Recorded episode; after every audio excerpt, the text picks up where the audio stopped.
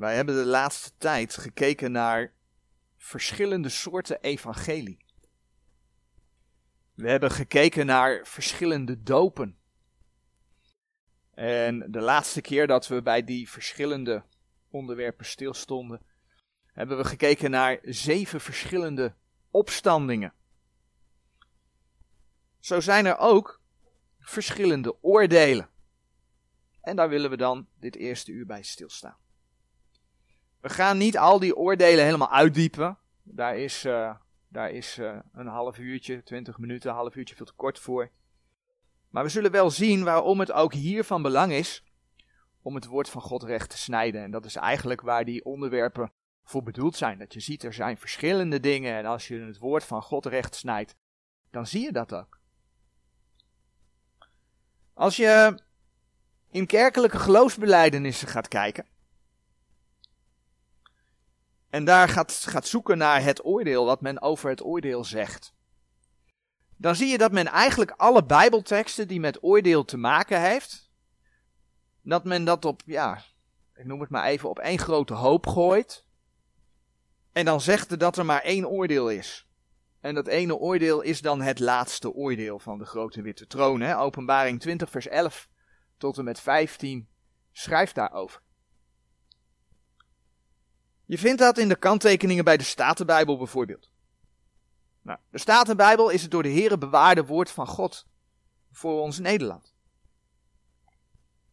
De Here heeft beloofd zijn woorden te bewaren, daar mogen we van uitgaan. Maar je moet wel beseffen dat dat geldt voor de Bijbeltekst en niet voor de kanttekeningen die daarnaast gemaakt zijn. He, die kanttekeningen die geven enerzijds toelichting op de vertaling, maar anderzijds ook op de inhoud van de Bijbeltekst. En dat is gedaan vanuit het Calvinistische oogpunt. Dus, het gaat niet om de kanttekeningen, het gaat om de Statenbijbel. Je vindt die verschillende oordelen, moet ik anders zeggen, je vindt dat men die verschillende teksten over oordelen op één grote hoop gooit en daar één oordeel van maakt. Dat vind je ook binnen de Nederlandse geloofsbelijdenis of de Belijdenis des Geloofs der gereformeerde kerken in Nederland. Nou, mocht je daar een keer in kijken, als je dan artikel zevenendertig opzoekt, dat artikel heet Van het laatste oordeel, ja, dan zie je dat. Er zijn niet veel liederen over, maar er zijn ook enkele liederen die over het oordeel gaan. In de kerken wordt uh, nogal, uh, nog wel eens uh, de apostolische geloofsbelijdenis gezongen. Als je, als je die gaat lezen, dan zie je dat men ja, in het laatste oordeel gelooft. En het, natuurlijk komt het laatste oordeel, maar als gelovigen zullen we daar niet komen. Dat gaan we zo zien. Maar Opwekking kent het ook hoor. Het lied uh, Ik geloof in God de Vader, Opwekking drie vier zeven. Als je de tekst van dat lied gaat zien, dan gaat het niet over de rechterstoel van Christus, dan gaat het over het laatste oordeel. Dat, dat, dat iedereen aan het eind opgewekt wordt en dan de goede die gaan naar de hemel en de slechte die gaan naar de hel. Dat is, kort door de bocht, is dan hetgeen wat men gelooft. Een ander lied, ook Opwekking, driehonderdtweeëntachtig, driehonderdtweeëntachtig. O Heer, de nacht komt over ons. Als je die tekst gaat doornemen, precies hetzelfde liedje.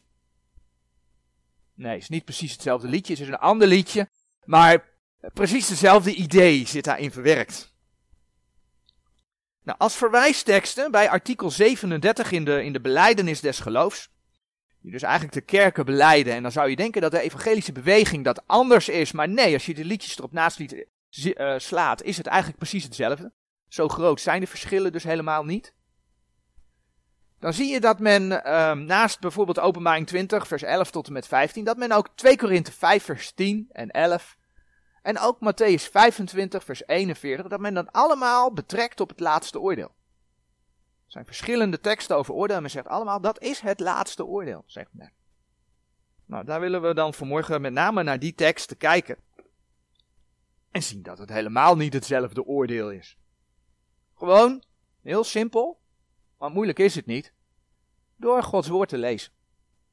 Daar hoeven we helemaal niet moeilijk voor te doen, maar we beginnen met het lezen van de verzen over het laatste oordeel, in Openbaring twintig, vers elf tot en met vijftien. En ik zag een grote witte troon, en dengene die daarop zat, van wiens aangezicht de aarde en de hemel wegvloot, en geen plaats is voor die gevonden. En ik zag de doden, klein en groot, staande voor God, en de boeken werden geopend, en een ander boek werd geopend dat des levens is. En de doden werden geoordeeld uit hetgeen in de boeken geschreven was naar hun werk. En de zee gaf de doden die in haar waren, en de dood en de hel gaven de doden die in hen waren. En zij werden geoordeeld een iegelijk naar hun werken. En de dood en de hel werden geworpen in de poel des vuurs, dit is de tweede dood. En zo iemand niet gevonden werd, geschreven in het boek des levens, die werd geworpen in de poel des vuurs. Nou, in Openbaring twintig vers één tot en met zes, daar lees je over het duizendjarig vrederijk. Een duizendjarig vrederijk dat opgericht wordt als de Heer Jezus is teruggekomen. En dat wordt beschreven in Openbaring negentien. Openbaring negentien vers elf, Openbaring negentien vers veertien. En dan lees je in Openbaring twintig vers vier. En ik zag tronen en zij zaten op dezelve. En het oordeel werd hun gegeven. En ik zag de zielen dergenen die onthoofd waren om de getuigenis van Jezus en om het woord Gods. En die het beest en deszelfs beeld niet aangebeden hadden. En die het merkteken niet ontvangen hadden aan hun voorhoofd en aan hun hand. En zij leefden en heersten als koningen met Christus de duizend jaren. Vervolgens lees je in Openbaring twintig vers zeven. En wanneer de duizend jaren zullen geëindigd zijn. Dus wat je hier leest, dat volgt elkaar op. Dat is gewoon even belangrijk, omdat het is niet altijd zo. Dat is belangrijk, dat is hier dus wel zo. Dat volgt elkaar op. En wanneer de duizend jaren zullen geëindigd zijn. Nou, en dan lees je over de duivel die nog een korte tijd wordt losgelaten. Alvorens er definitief met hem afgerekend wordt in Openbaring twintig vers tien. En vervolgens lees je dan in Openbaring twintig vers elf. En ik zag een grote witte troon. Wat zegt dat? Dat zegt dat het laatste oordeel. Als dit het duizendjarig vrederijk is, hier heb je de gemeentetijd. De opname van de gemeente, de grote verdrukking. En dan komt de Heere terug. Dan krijg je duizendjarig vrederijk. En pas aan het eind van dat, na dat duizendjarig vrederijk, zelfs nadat de duivel nog een korte tijd is losgelaten, vindt dat laatste oordeel plaats. Dat heeft gewoon een, een plek in de, ja, nog toekomstige, maar in de geschiedenis. En de Heere wijst het aan. Daar gaat het plaatsvinden. In Mattheüs vijfentwintig, vers eenendertig tot en met zesenveertig, daar wordt ook een oordeel beschreven. Nou, wat ik net over de Nederlandse geloofsbelijdenis vertelde, dat zie je hier dus in de kopjes van de Bijbeltekst terug. Want boven Mattheüs vijfentwintig, vers eenendertig staat het kopje, het laatste oordeel. Nou, dit is nou een voorbeeld van kopjes, dat behoort niet tot de Bijbeltekst. Die zijn er door mensen ingezet. Nou, dit kopje is netjes volgens de gereformeerde theologie erin gezet. Alle teksten over het oordeel op één hoop. En dan heb je hier het laatste oordeel. Maar dit kopje klopt niet. Dat gaan we zien. Want dit is niet het laatste oordeel. Dus kopjes kunnen heel handig zijn in de Bijbeltekst. Het helpt mij vaak bij zoeken om een bepaald gedeelte bijvoorbeeld terug te vinden. Maar met kopjes moet je wel voorzichtig zijn. En dit is er een voorbeeld van. En ik zei in de Bijbeltekst, maar die kopjes staan niet in de Bijbeltekst, die staan tussen de Bijbeltekst. Zoals ik al noemde, Mattheüs vijfentwintig vers eenenveertig, dat komt uit dit gedeelte. Dat wordt dus op het laatste oordeel betrokken in de Nederlandse geloofsbelijdenis. En dat zie je dus hier terug. Nou, ik heb al gezegd dat het niet klopt. En daar gaan we dus naar kijken. In Mattheüs vijfentwintig vers eenendertig, daar lezen we. En wanneer de Zoon des Mensen komen zal in zijn heerlijkheid, en al, al de heilige engelen met hem, dan zal hij zitten op de troon zijner heerlijkheid. In vers tweeëndertig lees je dat dan al de volken vergaderd worden. En op basis van het oordeel dat dan gesproken wordt, worden mensen in het komende koninkrijk toegelaten. Eigenlijk geeft dat al aan dat dit is voor het duizendjarig vrederijk. Diegenen die niet worden toegelaten in het koninkrijk, die worden doorverwezen naar de hel. In Mattheüs vijfentwintig vers vierendertig lezen we.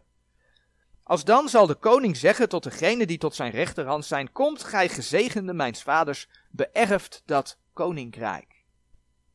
Het welk u bereid is van de grondlegging der wereld. In vers eenenveertig zie je dan dat de anderen naar het eeuwige vuur gaan. Nou, de basis waarop bepaald wordt of mensen dat koninkrijk ingaan, is de houding, of niet, is de houding die de mensen hebben ten opzichte van de, de broeders van de Heer Jezus. En dat is in Mattheüs vijfentwintig, vers veertig.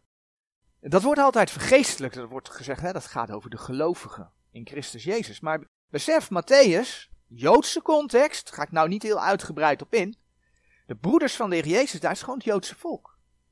Op basis van hoe de volken in de grote verdrukking met de Heer Jezus omgaan, hè, want we hebben het over het ingaan van het koninkrijk. Nou, daarvoor, kort daarvoor vindt de grote verdrukking plaats. Op basis van hoe de volken omgaan met het Joodse volk in de grote verdrukking, wordt bepaald of zij, als ze nog leven, als de Heer terugkomt, of ze het koninkrijk ingaan, of dat ze veroordeeld worden tot de hel. Dat is wat dat gedeelte zegt. Nou, zoals gezegd, dit oordeel vindt dus plaats bij de wederkomst van de Heer Jezus op aarde. Dan zal hij zijn troon op aarde oprichten. Nou, zijn tweede komst, ter bevestiging dat dat inderdaad voor het duizendjarig vrederijk is, zijn tweede komst wordt beschreven in Openbaring negentien vers elf. In Openbaring negentien vers elf, daar lees je. En ik zag de hemel geopend en zie een wit paard en die op hetzelfde zat, was genaamd getrouw en waarachtig. En hij oordeelt en voert krijg. Hier zie je dat de hemel geopend is en dat de Heer Jezus terugkomt.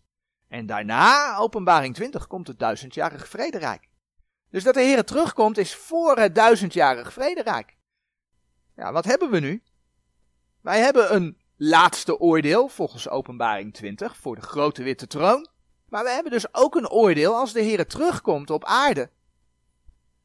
En ja, als je dan dat gedeelte in Mattheüs vijfentwintig leest, is dat dus blijkbaar een oordeel over de volken. Dus waarom ook niet gewoon dat zo noemen, het oordeel van of over de volken. Twee oordelen en niet één. He, dus dat wat zij op één hoop gooien, ik zal de dia nog even doorschuiven, ben ik vergeten. Dus deze tekst heb ik hier doorgestreept en ik verwees naar hier, want dat vindt niet hier plaats. Dat vindt bij Christus wederkomst plaats op aarde, hier aan het begin van de grote verdrukking. Dat is rechtsnijden van Gods woord. Maar ja, eigenlijk heb ik gewoon de teksten gelezen. In de context. Nou maakt het dat duidelijk. Er zit dus gewoon duizend jaar tussen, tussen die twee oordelen. Op zijn minst duizend jaar tussen. En dan is de vraag, en de gemeente dan? He, als gelovigen in Jezus Christus worden wij ook geoordeeld. En zo ja, wanneer worden wij dan geoordeeld als gemeente van de Heer Jezus Christus zijn? Nou ja, de gemeente wordt ook geoordeeld. Als we in twee Korinthe vijf vers tien kijken, is dat gewoon heel duidelijk. Daar wordt tegen de gemeente gezegd dat zij geoordeeld wordt. Nou, en als je dan kerkelijk theoloog bent, daar heb je vreselijk veel jaar voor geleerd en dan zeg je, oh oordeel, dus dat hoort bij het laatste oordeel. Want mijn belijdenisgeschrift zegt dat. Laten we kijken wat de Bijbel zegt. In twee Korinthe vijf vers tien, daar lezen we, want wij allen moeten geopenbaard worden voor de rechterstoel van Christus, opdat een iegelijk wegdragen hetgeen door het lichaam geschiet. Nadat hij gedaan heeft, het zij goed, het zij kwaad. Staat nog niet wanneer, maar je leest wel dat we voor de rechterstoel van Christus komen en dat we zullen wegdragen hetgeen door het lichaam geschiet. Het zij goed, het zij kwaad. Dus ja, ook wij worden geoordeeld. Dat mag duidelijk zijn. Gods woord zegt dat. Er wordt over wij gesproken in dat vers. Als je in de context gaat kijken, dan is dat wij. Ja, dat zijn de gelovigen in Christus Jezus. Dus dat gaat over, ook over ons. Nou, dit oordeel is niet hetzelfde oordeel als de grote witte troon. Dus de gemeente wordt geoordeeld, even los van wanneer. Het is niet het oordeel wat daar plaatsvindt. Dus ook hier, twee Korinthe vijf vers tien is doorgestreept. twee Korinthe vijf vers tien is hier doorgestreept. In de eerste plaats, eigenlijk heel simpel, de naam is anders. Bij het laatste oordeel spreekt de Heere God over de, het oordeel van de grote witte troon. En blijkbaar heeft hij een reden om het oordeel van de gemeente te noemen de rechterstoel van Christus. En soms kan het voorkomen dat twee dingen een andere naam hebben, maar hetzelfde zijn. Maar het is veiliger, en dat zal ook blijken, om als twee dingen een andere naam hebben, om eerst eens te kijken, zijn het niet gewoon twee verschillende dingen? En dat zal blijken, dat is hier wel het geval. Het is dus niet het oordeel voor de grote witte troon. De naam is anders. In de boodschap over de verschillende opstandingen, als je dat niet meer kunt herinneren, dan kun je dat nog een keer nalezen. Het is punt één. De op, de, in de boodschap heeft het gezeten van de twee toekomstige opnames. Maar we hebben ook een, een boodschap over de verschillende opstandingen gehad. Die kun je daar ook over, over naluisteren. Daar hebben we gezien dat de Bijbel spreekt over de eerste opstanding. De eerste opstanding waar Openbaring twintig vers vijf over spreekt. Die bestaat uit drie delen, hebben we toen gezien. We hebben gezien dat met de Heer Jezus al oud-testamentische heiligen zijn opgestaan. Bijbelteksten, daarbij hebben we gezien. We hebben gezien dat de gemeente opgenomen gaat worden. En we hebben gezien dat er nog een, ja, een late een, een naoogst zal zijn aan het eind van de grote verdrukking. Gaan er ook mensen opgenomen worden. En we hebben gezien dat wanneer de gemeente opgenomen wordt, dat de Bijbel dat vergelijkt met een oogst. Naar aanleiding van de oogstfeesten van Israël, dat is de oogst. De gemeente wordt thuisgehaald. Dat is wat we gezien hebben. Dus op het moment dat het laatste oordeel plaatsvindt, is de gemeente al lang opgestaan en bij haar heren. Dat is punt één. Openbaring twintig vers vijf spreekt over het feit, als die eerste opstanding compleet is, dat dan de overige doden niet wederlevend worden, totdat de duizend jaren geëindigd zijn. Openbaring twintig vers vijf zegt: maar de overige der doden werden niet wederlevend, totdat de duizend jaren geëindigd waren. Deze is de eerste opstanding. Nou, die doden die dus na die duizend jaar opstaan, die staan dus op voor het laatste oordeel. Dat hebben we in Openbaring twintig vers elf tot en met vijftien gelezen. Waar mensen op basis van hun werken, werken die nooit vol kunnen zijn voor God, geoordeeld worden en verwezen worden naar de poel des vuurs. Wat in die versen van Openbaring twintig vers elf tot en met vijftien dan ook de tweede dood genoemd wordt. In Openbaring twintig vers, even kijken, waar staat dat geschreven? Openbaring twintig vers veertien, en de dood en de hel werden geworpen in de poel des vuurs. Dit is de tweede dood. Maar als je als gemeentelid deel hebt aan de eerste opstanding, door middel van die oogst, dan heeft de tweede dood geen macht over je. Dat is wat de schrift zegt, Openbaring twintig vers zes. Zalig en heilig is hij die deel heeft in de eerste opstanding. Over deze heeft de tweede dood geen macht. Maar zij zullen priesters van God en Christus zijn en zij zullen met hem als koningen heersen duizend jaren. Met andere woorden, wederomgeborenen komen niet voor het laatste oordeel. In ieder geval niet om geoordeeld te worden. Komen niet voor het laatste oordeel van de grote witte troon. De rechterstoel van Christus is op basis van dit dus daadwerkelijk een ander oordeel. Het is niet hetzelfde. Dus twee Korinthe vijf vers tien is hier doorgestreept. Terecht. Dat hoort niet bij het laatste oordeel thuis. En dat is ook weer zo'n stukje geloofszekerheid die je als kind van God in de gemeentetijd krijgt. Als je de Heer Jezus als je persoonlijke verlosser kent, hem hebt aangenomen als je persoonlijke verlosser, dan zul je nooit, nooit, nooit in de poel des vuurs komen. Dus al die stromingen die vandaag de dag roepen, oh ja, oh ja, ja, ja, pas op dat je je behoud niet verliest. Nee, de Heere zegt, als je hem hebt aangenomen, als je een kind van hem bent, en je hebt deel aan die eerste opstanding, dan zul je niet in de poel des vuurs komen. Laat je die zekerheid niet afpakken. Je bent namelijk niet behouden op basis van jouw werken, maar je bent behouden op basis van de Heer Jezus, die het volbracht heeft. En hij is volmaakt. Wij niet, maar hij wel. Maar het oordeel van de rechterstoel van Christus is ook niet hetzelfde als het oordeel dat op aarde gaat plaatsvinden over de volken, als de Heer teruggekomen is. Het is ook niet hetzelfde oordeel als dat oordeel. Want de volken worden namelijk geoordeeld als de Heere met de zijnen terugkomt. Bij de wederkomst, Openbaring negentien, vers veertien, dragen de gelovigen al hun wit en rein fijn lijnwaad. Dat kun je lezen in Openbaring negentien, vers veertien. Dat betekent dus dat voordat het oordeel op de volken op aarde plaatsvindt, de gelovigen in Jezus Christus al geoordeeld zijn. Dat heeft dan al plaatsgevonden. Dan heeft dus de rechterstoel van Christus, hè, twee Korinthe vijf vers tien, heeft al plaatsgevonden. Dus tussen de opname van de gemeente en de wederkomst, ergens daartussenin, vindt de rechterstoel van Christus plaats. En ja, ik vind het meest logisch om te denken, zonde kan niet in de hemel komen. Als de opname plaatsvindt, zullen we voor de rechterstoel van Christus verschijnen. Weet je, het staat niet geschreven. Dat zeg ik bij deze even heel duidelijk. Maar ik vind het meest logisch dat als we opgenomen worden, zullen we voor de rechterstoel van Christus verschijnen. Dan word je gereinigd, word je geheiligd. Alles wat dan niet tot eer van zijn naam was, gaat dan weg. Maar in ieder geval, voordat de Heer terugkomt, heeft dat plaatsgevonden. En wat betekent dat? Dat betekent dat we nu, teksten die de kerk op één grote hoop gooien, gezien hebben dat we, dat we niet één oordeel hebben, maar dat we al drie oordelen hebben. Drie verschillende oordelen. Nou, ook de gelovigen in de Heer Jezus worden, dan bladeren we naar één Korinthe drie, op basis van hun werken door de Heere geoordeeld. Heeft ook met werken te maken. Maar daar waar ongelovigen uit de gemeentetijd bij de grote witte troon naar de poel des vuurs verwezen worden, omdat hun werken niet vol zijn,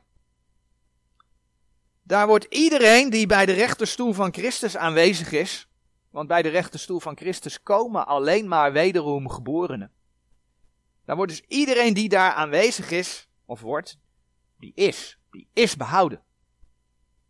In één Korinthe drie vers vijftien, gedeelte wat over die rechterstoel gaat, gaat over het oordeel van de gelovigen. De rechterstoel wordt daar niet letterlijk genoemd, maar omdat het over het oordeel van de gelovigen gaat, gaat dat over de rechterstoel van Christus.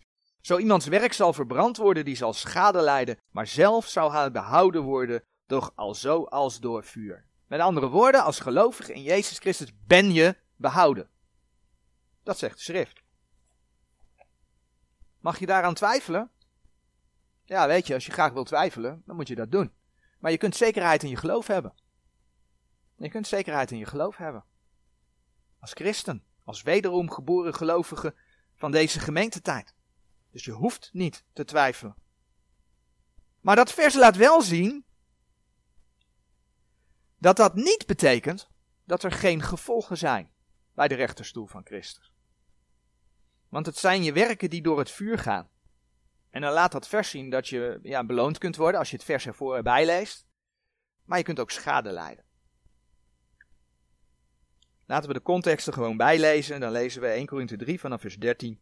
Klein stukje van de context. Eens iegelijks werk zal openbaar worden, want de dag zal het verklaren, terwijl het door het vuur ontdekt wordt. En hoedanig eens iegelijks werk is, zal het vuur beproeven. Zo iemands werk blijft, dat hij daarop gebouwd heeft, die zal loon ontvangen. Zo iemands werk zal verbrand worden, die zal schade lijden. Maar zelf zal hij behouden worden, doch alzo als door vuur. Nou, dan laat de Heer in zijn woord zien dat er vijf kronen te verdienen zijn. Kom ik in het tweede uur op terug. Dat zijn vormen van beloning. Vormen van beloning. Heb je geen beloning omdat al je werken voor, door het vuur verbranden? Ja, dan ben je zelf behouden, maar laat je schade, zegt Gods woord. Schade in de eeuwigheid. Ik ga daar nu niet verder op in. Ik kom er in het tweede uur op terug. Maar het heeft te maken met het meeregeren met de Heer Jezus in zijn koninkrijk. Daar heeft het mee te maken. Nou, dit zijn niet de enige oordelen die de schrift laat zien.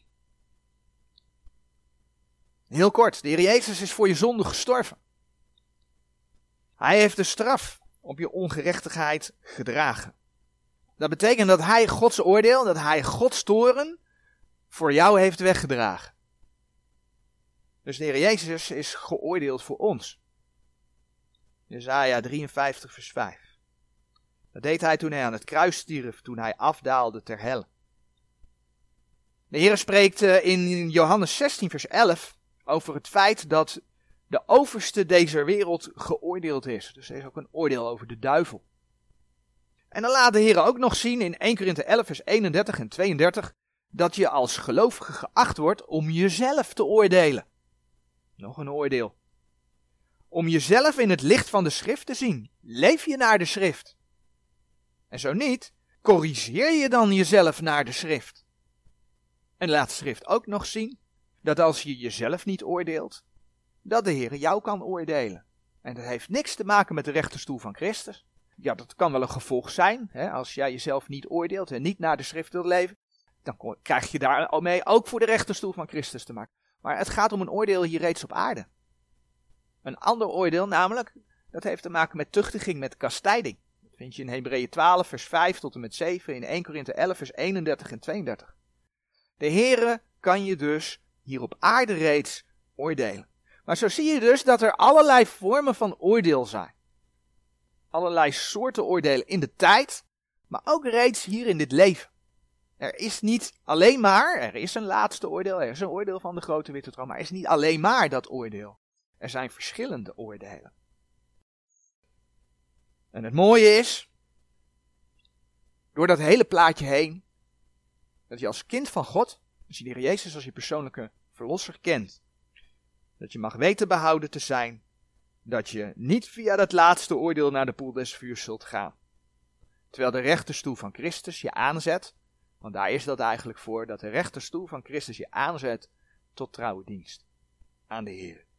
Amen.